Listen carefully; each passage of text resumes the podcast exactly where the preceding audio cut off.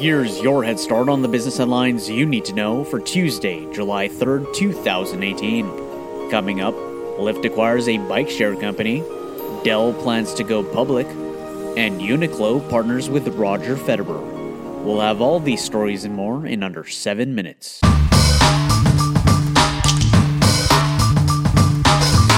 Lyft expands its offering with the acquisition of a bike share company.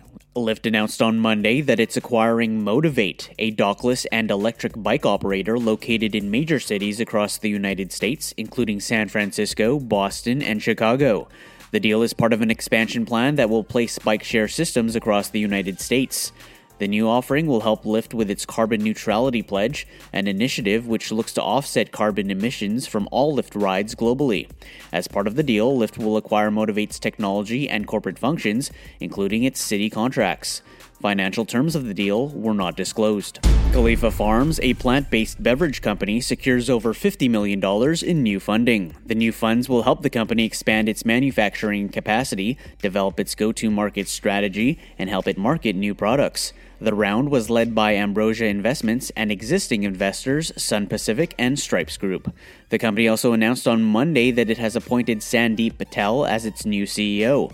Patel previously worked at Barclays and Goldman Sachs as a managing director, where he advised corporate clients on strategic and financing matters specific to the food, beverage, and agriculture space.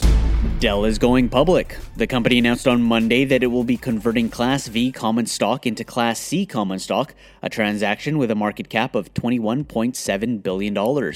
The move marks five years since the company went private in 2013. The new stock will be listed on the New York Stock Exchange.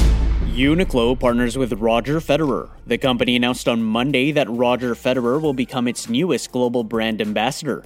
Federer will represent Uniqlo at all tennis tournaments throughout the year, beginning with Wimbledon.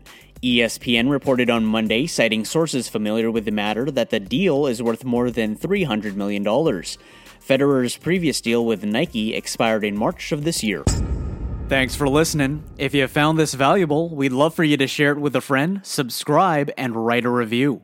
You can learn more about today's stories with references available at dailyheadstart.com.